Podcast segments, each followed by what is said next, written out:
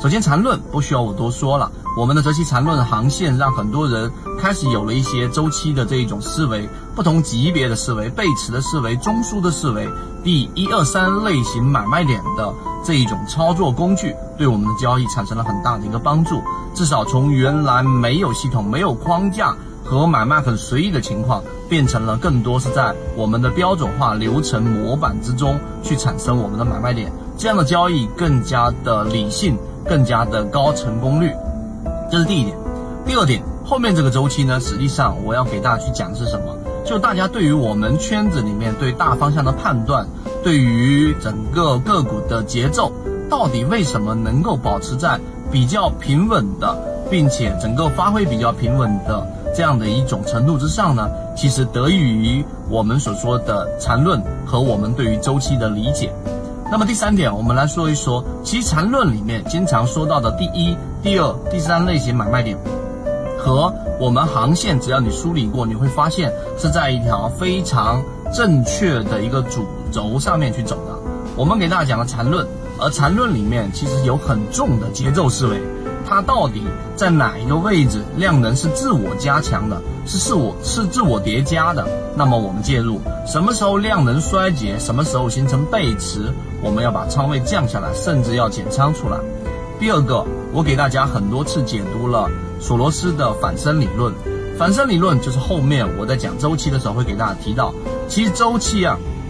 它循环往复，细节是不会重复的。但是历史总在不断的重复，所以它不重复细节，但是呢，所有的事物它都会有一定的周期和它的规律。就像是我们从最原始的人类就知道，白天我们不适合去河边、去湖边去喝水，因为那个时候野兽、母狮子它们都在那边等候着猎物。晚上我们要休息，春天我们要播种，所以我们人类也好。和我们的原始的这一个祖先也好，都告诉给我们，我们人类在不断的寻找着整个社会的和自然的规律，找到这个规律能够让我们生存得更好。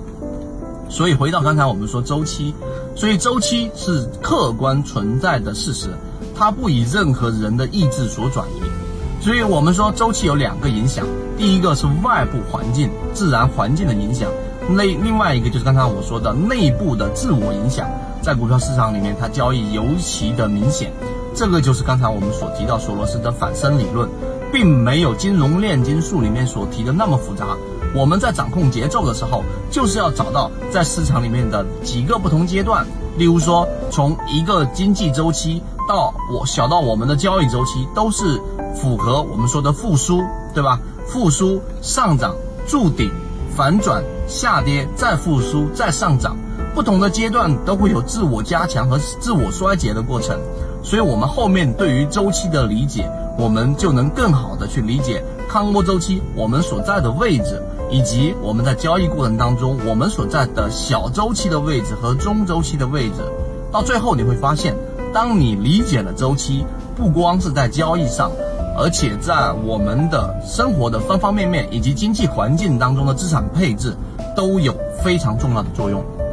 所以这个会是后面我们对于周期这个专栏里面给大家从小框架、从小的这一种操作周期里面的获益，推动着我们往中周期、往大周期更大的视角去理解我们的市场和理解我们的交易，这样对于你的交易一定会有很大的帮助。所以今天我们用三分钟给大家去讲一讲我们的所谓节奏，我们所谓的每一次交易的准确性踏准。都得益于对于周期的理解。圈子有完整的系统专栏、视频、图文讲解，以帮助大家建立完整的交易系统。系统进化模型，一步老墨财经公众平台，进一步系统学习。